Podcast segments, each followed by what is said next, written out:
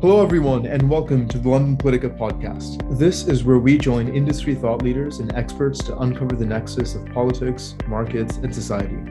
My name is Modest Chavla, and I'm so excited today to be joined by Dr. David McNair.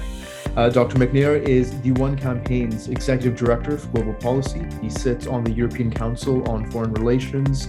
Uh, he's also a non resident scholar at the Carnegie Foundation and is a founding executive board member of the Africa Europe Foundation. Dr. McNair, it's so wonderful to have you on the show. Thanks for having me. It's great, great to meet you and great to be here. Yeah, um, we were discussing a bit sort of before this, but uh, you know, I have lots and lots of things to ask you about because you're sort of precisely at that intersection uh, with your kind of background in politics and international affairs, but sort of all this professional background in social impact and in the charity sector. Um, and maybe it's worth starting with a bit of a you know a bird's eye view. I saw on your LinkedIn you were once a a a touring musician and an aspiring record producer. What's the story from from being there to to getting a PhD to working the charity sector for so long? Uh, yeah, it's well, it's an interesting one. So I grew up in in Belfast in the 1980s. Uh, which wasn't uh, the most fun place to be. Uh, you know, it was in the, in the middle of the conflict and very kind of insular, and everything kind of dominated by this kind of division between Protestants and Catholics and kind of you know all of all of that. Um, but you know when I kind of started in university, I, I, studied geography, and that was kind of a really kind of interesting view on the world. Um, and I find it incredibly valuable because it's kind of you know very multidisciplinary. Um, you know we looked at everything from historical geography to you know economic geography to political geography and uh, that got me really interested in, in this idea of kind of connection and segregation and so on. Um, and that kind of led on to, to me doing a phd on on on basically post-conflict cities and how how they're kind of formed and how the planning environment affects how people interact. Um, but that was that kind of almost kind of a, a discipline of generalism kind of really kind of got me fascinated in the interconnections between lots of different issues um, at the same time, I was really into music, and you know, with my friends, I kind of had a band, and we toured Europe. And um, actually, the best thing about the PhD was that no one was kind of checking where I was. Uh, so I was often, you know, in the tour van writing chapters and kind of editing things, and then, you know, playing the show, and then going back to the dressing room and doing more edits and so on. So uh, yeah, it was it was a fun period. But during that period, I also kind of just got so interested in inequalities, why they exist, what drives them and so on. So I got involved in a number of different campaigns, the Jubilee debt campaign, and that resulted in about 110 billion dollars of illegitimate debt being being cancelled.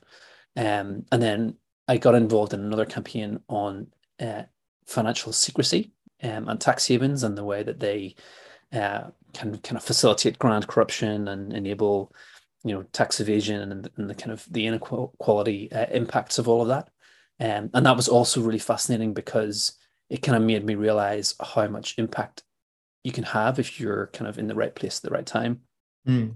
So at the time, I was working for an NGO called Christian Aid, and I was um, leading that work in Dublin. Uh, and at the time, you know, Dublin was kind of you know a central part of the you know low tax jurisdiction and so on.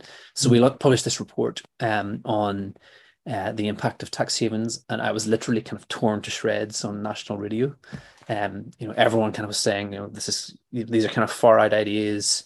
This is never going to happen. Your analysis is wrong. And then, of course, like the next month, Lehman Brothers collapsed, and right. suddenly that kind of opened up the whole landscape in terms of what was on the table. And within six months, the ideas that we were putting forward were on the agenda of the G20, which Gordon Brown hosted in in in London. So early on, you know, when I was kind of in my mid twenties, I realized actually you you can have a lot of impact if you know the right people, if you're, you know, if you've got kind of really great ideas and you can find a way of kind of pitching them at the right time. And um, so from there, I kind of did lots more work on on that issue, uh, and then I moved to the one campaign, which um, really is all about um, using great analysis, using kind of popular culture to influence policy and secure really big investments in in fighting inequality and preventable disease. Um, so from there, I've kind of been doing lots of work. Uh, most recently, I've been working on the kind of economic fallout of the pandemic mm. and the way in which the IMF and the World Bank have responded to that. Um, but also lots of work on vaccine inequity and the way in which Europe and the US hoarded vaccines at the start of the, uh, or kind of early on in the pandemic. Um, but it's a really, it's been a fascinating journey. But but it's all focused on you know the kind of the core thread is why does inequality exist and how can you kind of get to the levers of power to, to change that and address that and empower people in a way that helps them fulfill their potential you know right yeah sounds like sort of a lot of the work that you've been doing also kind of centers on very distinct like financial perspective and looking at how money works and where corruption is and uh, how our perspectives on transparency evolve kind of in line with that. Um, and i'm keen to sort of hear your thoughts on that because it seems to me like these are the sort of things that you know when big news about a big corruption scandal breaks out uh, we think about that, we really care about that. It sort of it's in the headlines for two or three or four days, uh, but it's never truly enough time for everyone to really digest, you know, how massive a scale it might have happened on. Uh, and one of the things, one of the sort of big reports that you published uh, in was in 2014 was the trillion dollar scandal. Uh, and again, a trillion dollars is, is the sort of thing which you know we can throw around casually, but uh, there's a really interesting part of your report which said a trillion dollars is uh, in kind of one dollar bills would be a third of the way to the moon uh, stacked on top of each other. I mean, that really puts it into perspective. Or something like it'd be if it count to a trillion, it would take you some thirty thousand years. Um, I, I, find those sort of analogies really fascinating. But uh, when you were, you know, did you ever kind of perhaps initially in your career dealing with these sort of things? Uh, have that uh, moment of shock when you realize just how you know insane some of these uh, scandals really can get, and kind of falling onto that when you were you know involved in exposing these scandals what was your sort of uh, evaluation of the reaction you got to that? Did you feel like people cared sufficiently about it? Yeah i mean when you kind of realize the kind of extent of what goes on um, and the way in which you know those who are kind of acting nefariously can basically kind of siphon large amounts of money with impunity.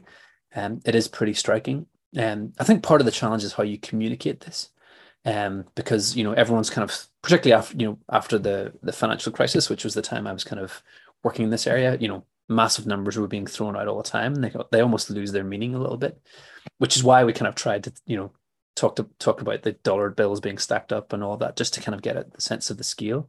Um, and I think you know when you when you look at you know the kind of challenges that we're facing, you know, climate change, poverty, inequality, you know, preventable disease and pandemic preparedness, the scale of resources needed to solve those problems is of a different order from what's currently on the table in terms of you know discussions about aid and so on. I mean, aid is like I think about 180 billion um, in in 2021, whereas you're talking you know literally trillions to you know invest in green energy infrastructure, um, to prepare, prepare for pandemics and so on.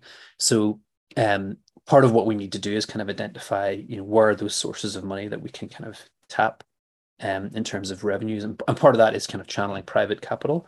But private capital is good for certain things. It's not good for everything. And, and you know, public capital is, is really important as well.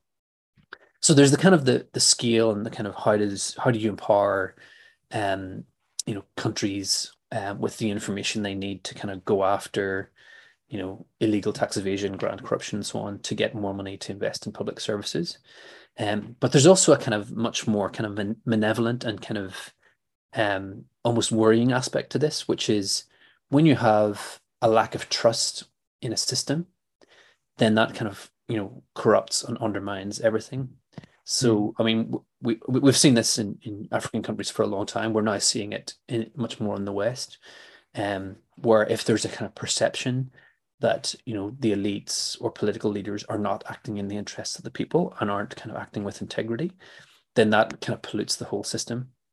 Yeah. Then on top of that if you've got people who are kind of can shape legislation in a way you know because of lobbying and because of you know the access to resources that they have they can then you know shape legislation in in their favor which then you know further contributes to to inequality. Um, and i was really struck i mean there, there's there is a traditional perception that kind of corruption is a kind of thing that happens, you know, in African countries or whatever. Part of what I've been trying to kind of do in my work is to highlight the fact that there's a supply side to corruption as well, um, mm. that it hmm. happens everywhere. Uh, I mean, we've we've we've obviously seen that in in, um, in particularly in, in in the US uh, with with the last president. But you know, the enablers, the law firms, the banks that turn a blind eye, um, many of those are based in jurisdictions that are very familiar to us. You know, the City of London, um, you know, the kind of British like tax havens, the US state of Delaware, and so on. So part of what we were trying to do is to kind of you know get at the international policy arena to get international agreements that could then unlock or kind of break that secrecy um, and leave it leave fewer places for those people to hide the kind of proceeds of their their crime. Um, and of course, you know the most recent stories are are you know linked to um, Russian oligarchs and the way that they've been able to kind of deploy their assets in Paris, in London, in New York, and so on. Um, so there are lots of layers to this. You know, the kind of principal one being how do we access more money for the things that you know are needed to fight inequality. But then there's the kind of trust in the system and democracy and so on, which if you don't have this these standards in place, then you know um, it's everything's weakened. The last part of your question was this the response, and and this gets back to you know what I was saying before in terms of not realizing how much kind of leverage and power you can have if you're in the right place at the right time. So one of the policies that we were kind of pushing, you know, around the time of the London G20, which was kind of responding to the to the financial crisis, was around breaking banking secrecy um, and particularly tax uh, authorities, you know, automatically sharing their information on the assets that they hold with other countries.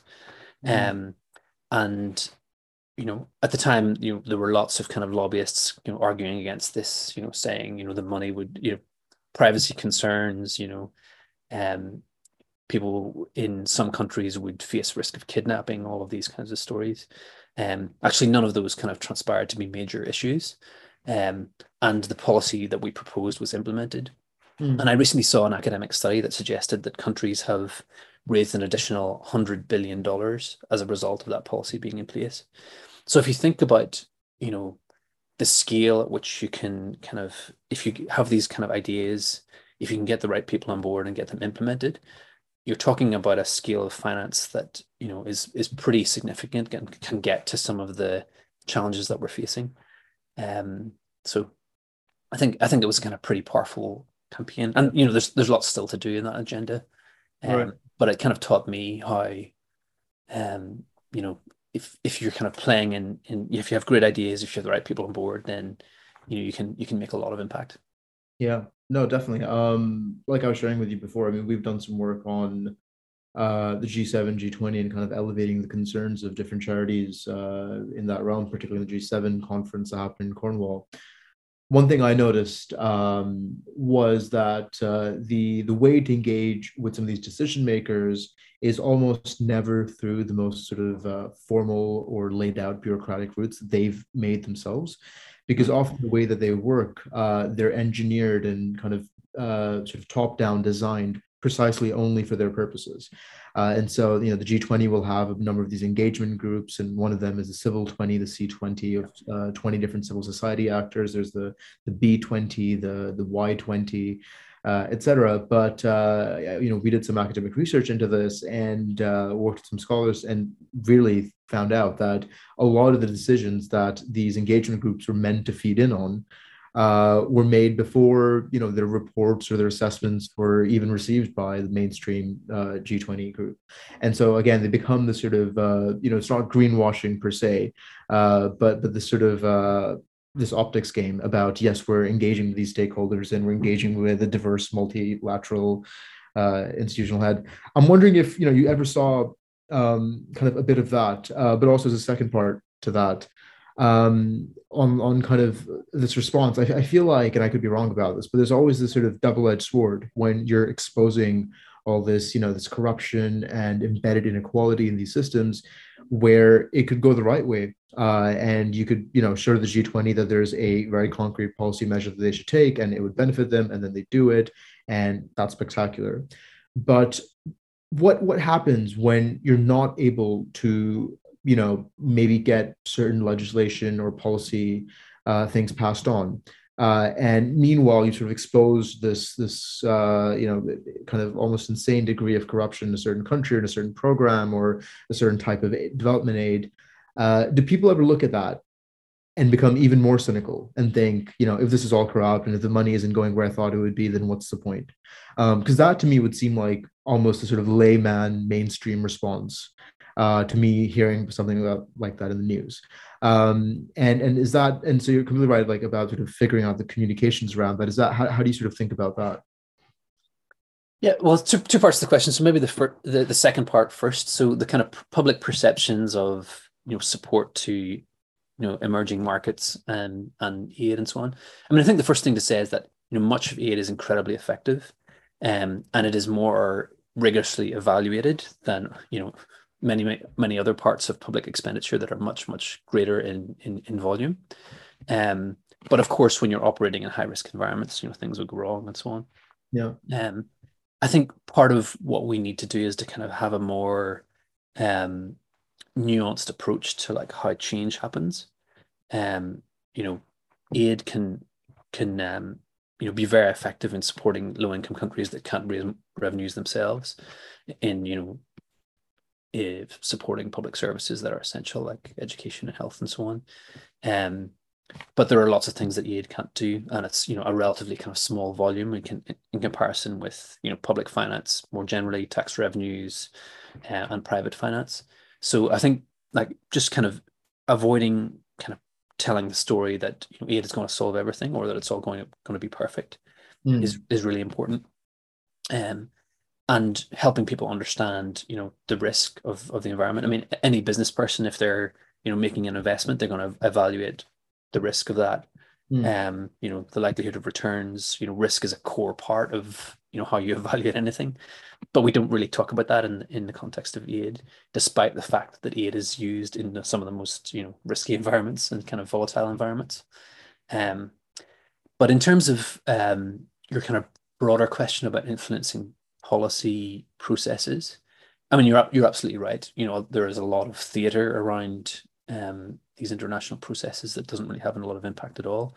Um, and part of what we do in, as a kind of campaigning organization is to kind of take a very kind of um, almost like surgical approach. Okay, what's the decision mm-hmm. that we want to be changed? Who holds the decision making power? Who do they listen to? And what kind of credibility do those people have? What's the kind of broader environment in which, you know, the things that those people might say to the decision maker, you know, take place? Um, and then how do we kind of pull all those those levers? So it might be that, you know, it's a finance minister that has a decision over a particular investment um, so you might seek to get a meeting with them. You might seek to mm-hmm. influence some of the kind of decision makers around them. You might, you know, seek to kind of have thought leaders place opinion pieces in influential publications like the Financial Times or, you know, The Economist. Um, or there might be kind of, you know, a broader kind of public outrage um, about an issue that a politician has to respond to, and then you can be there saying, well, here's here's a kind of solution. And there's a really good example of that. It's kind of it's almost kind of uh, funny looking looking back at it. But um, in 2013, the UK was hosting the the G8. David Cameron was the, the prime minister, um, and about six months ahead of the G8 summit, um, there was a big story that broke in the UK about Starbucks avoiding tax. Mm. Uh, and David Cameron at the time, you know, famously said, you know, companies that are avoiding tax need to wake up and smell the coffee. He made that speech at Davos. Um, so at the time, you know, we were in touch with, you know, the cabinet office and his team, kind of like shaping the agenda, um, and we had this anti-corruption measure, which actually didn't respond to multinational tax avoidance at all, um, but it was a really important part of the anti-corruption agenda. So we kind of got that to his team and a particular academic in Oxford who he was listening to, um, and he kind of put that forward as a as a part of the the G8, and that became a core part of the G8 agenda. As we got closer to the the moment, we were kind of like you know trying to influence, shape the media, you know, get the right kind of publications in place, get the right meetings. It transpired that David Cameron wasn't going to make a final decision on it unless the Chancellor was also on board and the Chancellor wasn't going to make a final decision unless he heard that the Confederation of Business and Industry wasn't going to mm. criticize it. So a lot of what we did was kind of get to the Confederation of Business and Industry, and I think there was a one-line email that the head of the CBI sent to the Chancellor that mm. then said, "Okay, well, that's okay. I'll move forward with it." That then unlock David Cameron, who put on the G8 agenda, who made it an international agenda issue. Yeah. So it's it's really interesting. You kind of have to find out where the power is, where the blocks are, and kind of mm-hmm. take a surgical approach to addressing those. Um, because as you say, if you're feeding into a process that kind of reports after the decision's been made, then you know it's completely completely worthless. Yeah. It's it's also the the reflection on some of these meetings that uh, you know so many of these decisions are taken on the sidelines and these backroom channels and these sort of off the cuff meetings that really aren't part of the official agenda ever. Uh, mm-hmm. And it was certainly something that we studied was uh, the massive difference it caused when the G7, G20 went online uh, during the pandemic very briefly. Uh, and the sort of big opportunity lost that that was for uh, the kind of actors that don't have mainstream representation to be able to affect change in those processes. Hmm. Um, but it certainly is very interesting to, to be able to kind of create that chain in as uh, precise a way as, as you know your team managed to uh, back then. Um, but but I'm, I'm really kind of uh, also sort of struck by remarks on risk and and how we think about that in in the aid environment because that's sort of exactly what we do. Um, mm-hmm. and uh, kind of the reason I started London Politica uh, was kind of after my evaluation that uh, you know the broadly the financial sector, the insurance industry, the big hedge funds, uh, the venture capitalists, like they really care about risk because their money is on the line. Uh, and their paychecks are connected to the money that's on the line in a really particular way.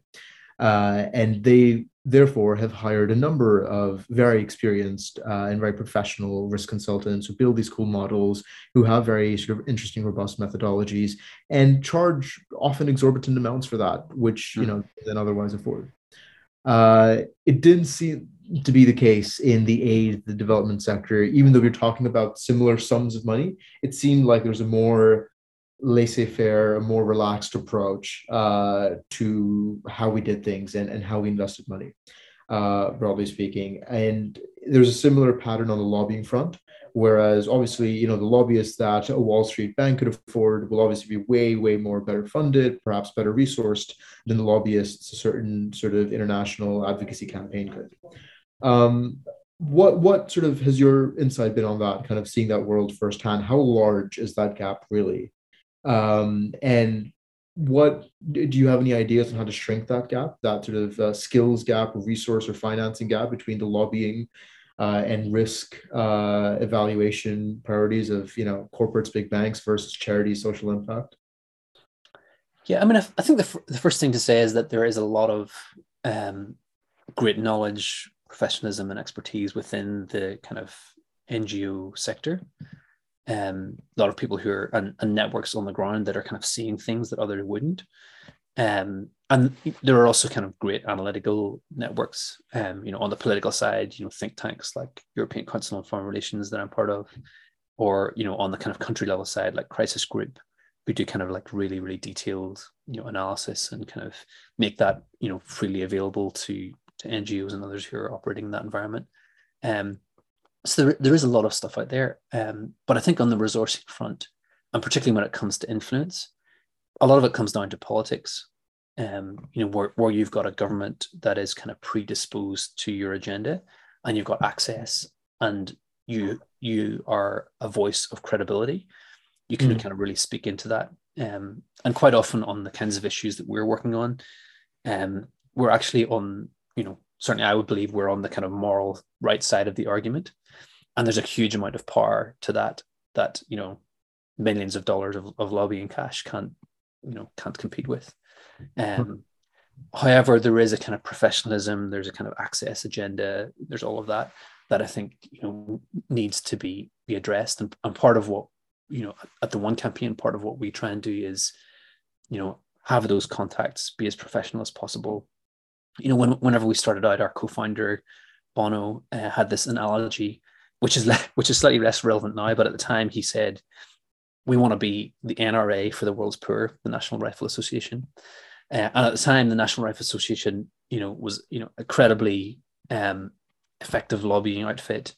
Mm. Um, you know, any politician in the US knew that if they you know changed policy or supported a policy that was against their agenda, they would pay a cost because there would be people you know phoning up congressional offices there would be you know protests all that kind of thing Um, and Bono's vision was actually that there would be someone on the other side of that agenda who would be acting for the world's poor. And we, you know, that politicians knew that if they cut aid or if they kind of implemented a policy that was kind of not in support of inequality, that there would be protesters, that there would be people calling their office, that there would be, you know, petitions and so on. So I think, you know, balancing that out um, and kind of being effective and kind of almost quite relentless in kind of defending these interests is really important. And that's kind of part of the role that, that we need to play. Final point is, I think, you know, a lot of people don't realize the influence and the power that they, they can have. Um, I mean, the, you know, the best example recently is Greta Thunberg, who, you know, was on her own sitting outside her, her school um, for many months. And because of the kind of her courage and the strength of moral voice and the issue that she was addressing, suddenly you know over time there was there were you know millions of people you know shaping a whole agenda you know that her, her protests kind of pretty much shaped the european parliamentary elections um in, in the last cycle so i think you know when you speak with courage when you kind of speak up and you speak with others you can have a huge amount of power um, and that moral voice that moral clarity i think you know is a kind of really powerful voice that can kind of stand up against mm. you know special interest groups and kind of well resourced um, lobbyists and all the rest. Yeah, no, that's that's yeah. Uh, that you're right about that sort of moral force of character, holding a sense of value that money can't really compete with. Hmm. Um, because it's also interesting that the sort of amount of coverage that uh, these you know scandals and exposés will get. Uh, just you know by sheer force of being so kind of morally uh, moving uh, that uh, you know a lobbyist or a big company would have to pay off you know tons of people to get that sort of influence and pay communications companies and pay lobbyists. Um, I'm, I'm wondering, kind of, with the sort of many years you spent in the sector, uh, there seem to be, I'm sure, sort of patterns of risks that emerge all the time, and uh, certain similarities in the way that things are done that uh, almost kind of become templates for you when you look at them and say, you know, here is a pattern of a certain sense of wrongdoing or something else. Um, but what's the flip side of that? Do you, do you think there are certain risks, certain uh, you know things to watch out for uh, that, broadly speaking, the aid, development, social impact sector isn't paying nearly enough attention to, is, is just not being kind of called out as much as it should be? Um, and if so, you know, what what are those sort of things like? Well, I think, I mean, we're we're we're living in an era of kind of almost non-linearity. Mm. Um, you know, a lot of the issues and kind of risks that have shown to be, you know, societally and economically, um, and you know, in terms of mortality, you know, those risks have kind of come out of nowhere. COVID nineteen, you know, the war in Ukraine, um, you know a lot of the kind of extreme weather events associated with climate. Um, so I think um, you know plot, plotting out and kind of like mapping what might happen, I think is kind of is becoming more and more challenging.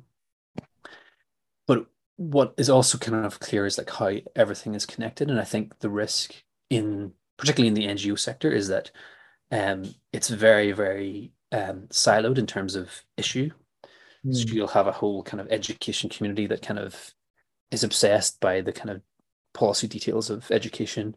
And then the same kind of conversations happening in the health community, the same in the anti-corruption community. Uh, and suddenly, you know, you've got all these kind of communities that are kind of talking to or kind of preaching to the converted in some sense, or kind of really focused on the kind of detail of their issue and not seeing the bigger picture, which is that you know, these kind of events that are completely out of, outside of our control are completely shaping politics. Um, and when you have an absence of leadership on these mm-hmm. issues, then it's very, very difficult to get anything done. I mean, we saw that, you know, during COVID, you know, despite the fact that it was very, very obvious that this issue, um, you know, a virus that doesn't respect borders, um, you know, completely disruptive on society, you know, millions of deaths, mm trillions in terms of economic cost. Political leaders, particularly in Europe and North America, didn't have the foresight or the vision or the political space to, to treat this as a global problem. They treated it as a domestic problem. Mm. You know, countries bought up as many vaccines as they could to protect their own populations. You know, you know, not addressing the the risk of variants in other places and all of that. And then that then has kind of led into kind of a politi, you know, a, more of a kind of geopolitical fracturing, I think, mm. um, where a lot of African leaders were kind of really, really burned by that experience because previously I think there was an assumption that um, Africa could, in some senses, count on Europe and North America in times of need for support, economic support, health support, and so on. Um, and COVID showed that that is just not true. Um, and I think that's now playing out in the response to you know Putin's invasion of Ukraine. A lot of Europeans were shocked at the U- UN General Assembly votes. There mm. were there were three, two condemning Putin's actions and one to eject Russia from the UN, UN Human Rights Council. Um, and almost half the countries that abstained from those votes were African countries. Um, and a lot of Europeans were like, well, you know, I thought these African countries were our friends, you know, we're giving all this aid, why aren't they supporting us? Uh, and the African viewpoint is entirely different.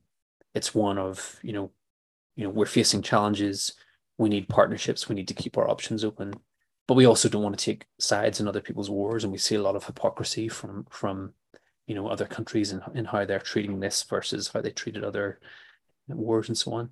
So I think I think an awareness of the interconnectedness, mm. an awareness of how events can shape politics, um, and you know looking at these kind of broad trends of of kind of geopolitical fracturing are something that I think um, they're all issues that you know should be kind of regularly baked into how we think about our strategies, whether mm. that be something on the you know you know education or health policy, whatever it might be like mm. it's all within this environment where the success of that like particular campaign is in, almost entirely dependent on these broader forces and we need to kind of you know be mindful of those and kind of work within those forces yeah and also you know find moments of you know I, I think you know the past few years have been kind of very very challenging it's almost everything that kind of hits is like another mm. um you know negative you know headwind that makes things more difficult but there are also opportunities to kind of turn that around and make the case or kind of find chinks of light where you can make progress.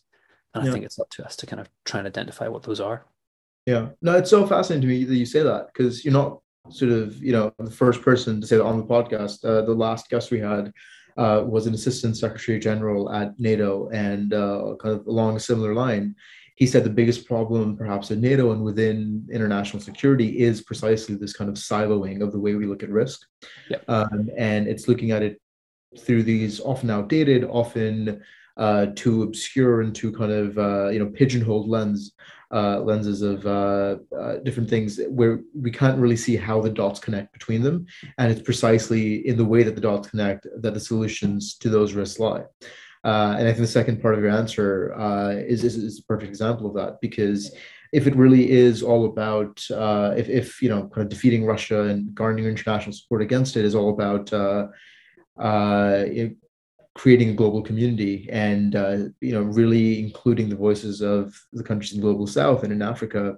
then you know there is a perspective to how we're handling aid and you know where Africa ranks on our list of priorities uh, and where possibly it might have been neglected given you know the pandemic and given Ukraine and given other things. And so uh, perhaps neglecting you know African concerns priorities aid uh, because of uh, you know or sort of overlooking them solely because of what's happening in Ukraine is in fact detrimental to Ukraine itself.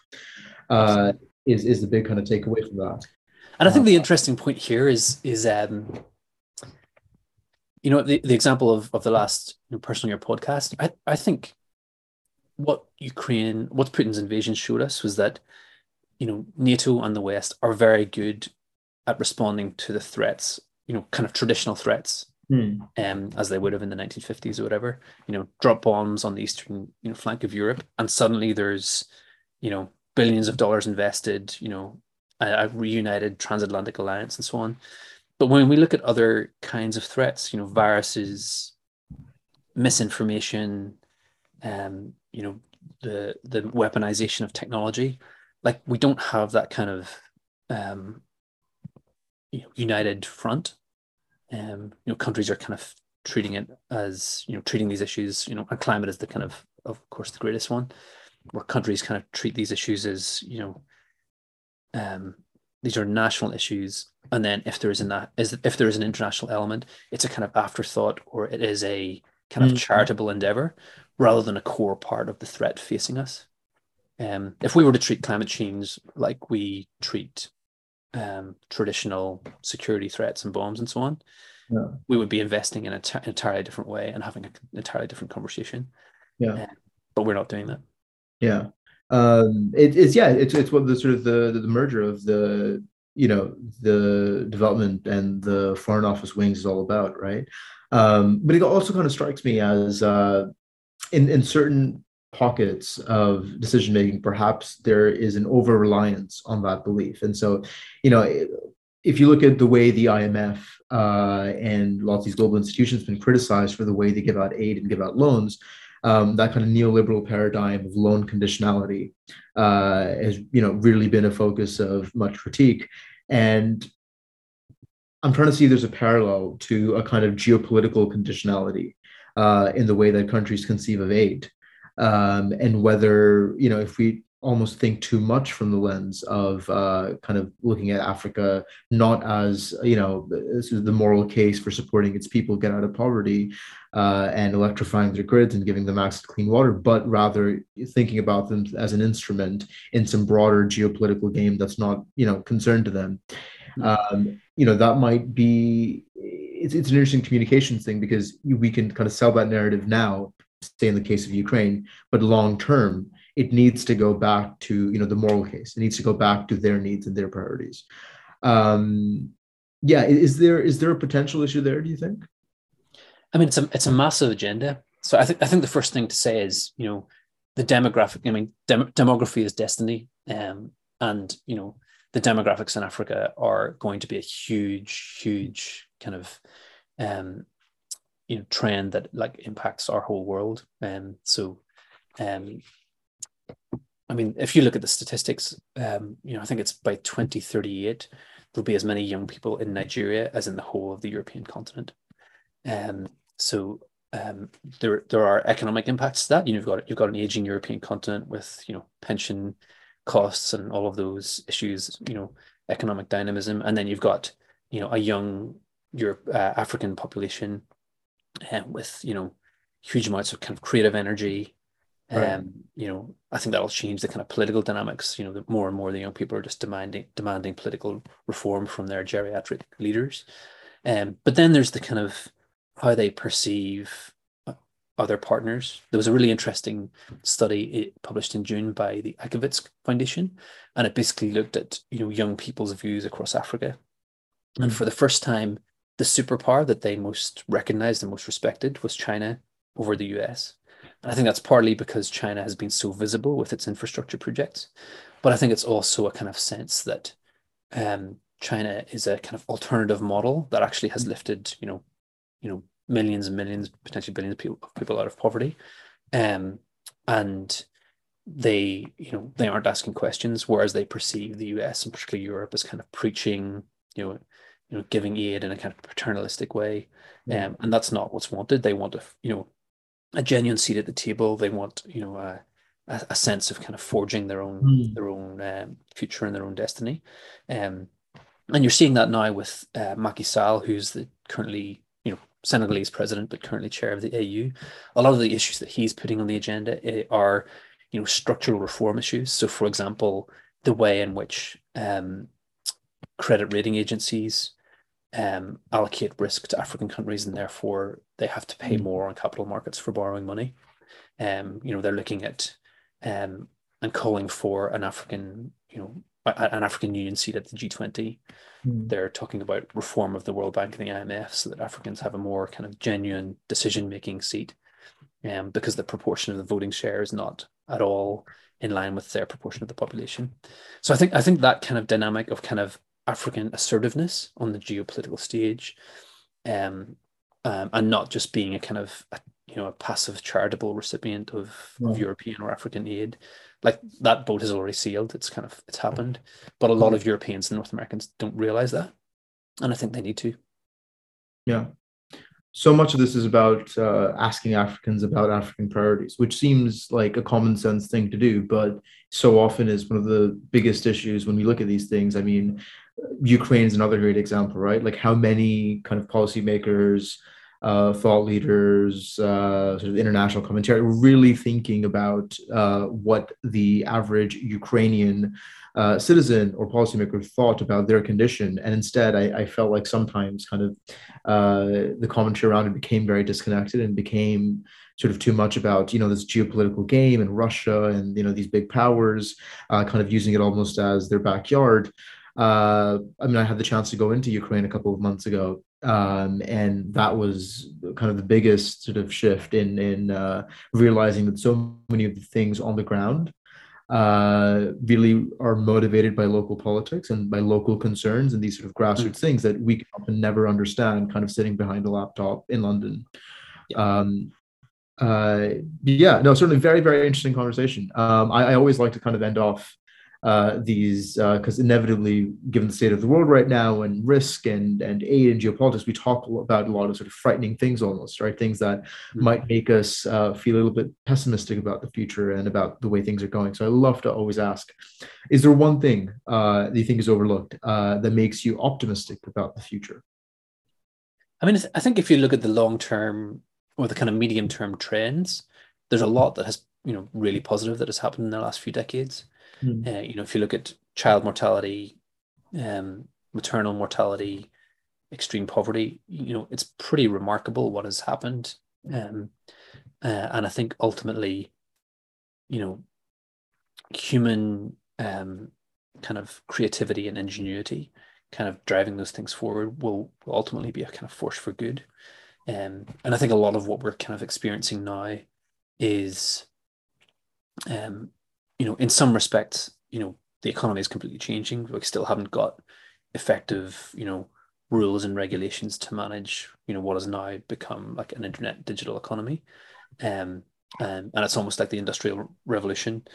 Like we need to kind of you know, go through that period where you know there will be like massive winners mm. and huge inequality created by it. But as as things balance out, you know, the kind of prosperity that's created by that, you know, those new forms of industry and kind of economic uh, patterns will will um, ultimately, I think, benefit everyone. Um, but yeah, there's there's a lot of kind of uncertainty to go through, and it's a kind of it's a very worrying period. Um, if you kind of if you think about um, you know all the kind of threats that are uh, that are with us, but ultimately, I think you know humans are a force for good. They want to help one another by and large. Um, and if you look at you know the examples of people in local communities, you know looking after one another, looking after their families. Like that's the ultimate kind of force that's driving most of us. Um, and if that can kind of ladder up to a societal um, shift, then yeah. then that will be a very very positive thing. Yeah, no, it seems like the the case for optimism and the case for the most pressing answers are both in taking the big picture. Uh, what a nice note to end on. Uh, Dr. David McNair, thank you so much uh, for being with us on the show. Thank you, Manas. That's all for this episode, folks. Uh, to find out more about London Politica, please follow our LinkedIn uh, or visit our website, www.londonpolitica.com. And I'll see you next time. Stay tuned and stay safe.